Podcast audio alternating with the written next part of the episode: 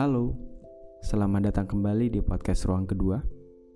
Dan di episode kali ini saya akan menceritakan salah satu kisah yang lumayan menarik yang saya beri judul Kita harusnya mengerti kapan untuk melepaskan.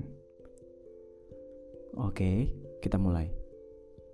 Ada seorang laki-laki dan seorang perempuan. Laki-laki itu mencintai perempuan yang mencintai laki-laki lain dia mencintai perempuan yang memeluk erat bayangan masa lalu. Tapi, laki-laki itu juga tidak bisa melepas perempuan itu. Dia sangat mencintainya. Dan tidak ada alasan yang lebih kuat untuk membuatnya berhenti mencintai perempuan itu. Meskipun perempuan itu sudah tidak mencintai dirinya lagi. Tapi semakin hari, perempuan itu menjadi sangat tertekan dia terlalu mencintai masa lalunya. Dia ingin kembali pada laki-laki yang sangat ia cintai di masa lalu. Akan tetapi, laki-laki yang kini sedang menjadi kekasihnya itu tidak akan membiarkan dia pergi. Dan yang pasti, perempuan itu terluka.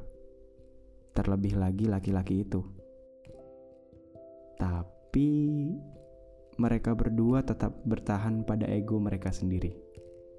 Tidak ada yang ingin mengalah, tidak ada yang ingin berhenti saling menghujani pisau di hati masing-masing. Lalu, tidak ada yang mereka dapatkan selain rasa sakit yang terus membuat mereka mati setiap hari. Dan mungkin dalam hidup ini ada kalanya kita harus berhenti untuk mencintai seseorang. Bukan berarti kita lemah bukan karena kita payah, tapi karena kita harus sadar bahwa Dia sudah memilih untuk bahagia tanpa kita.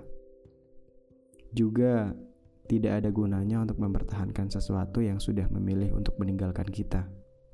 Semakin kita mengikatnya, semakin kita menahannya, semakin sering juga kita tersakiti, dan semakin dalam juga kita terluka.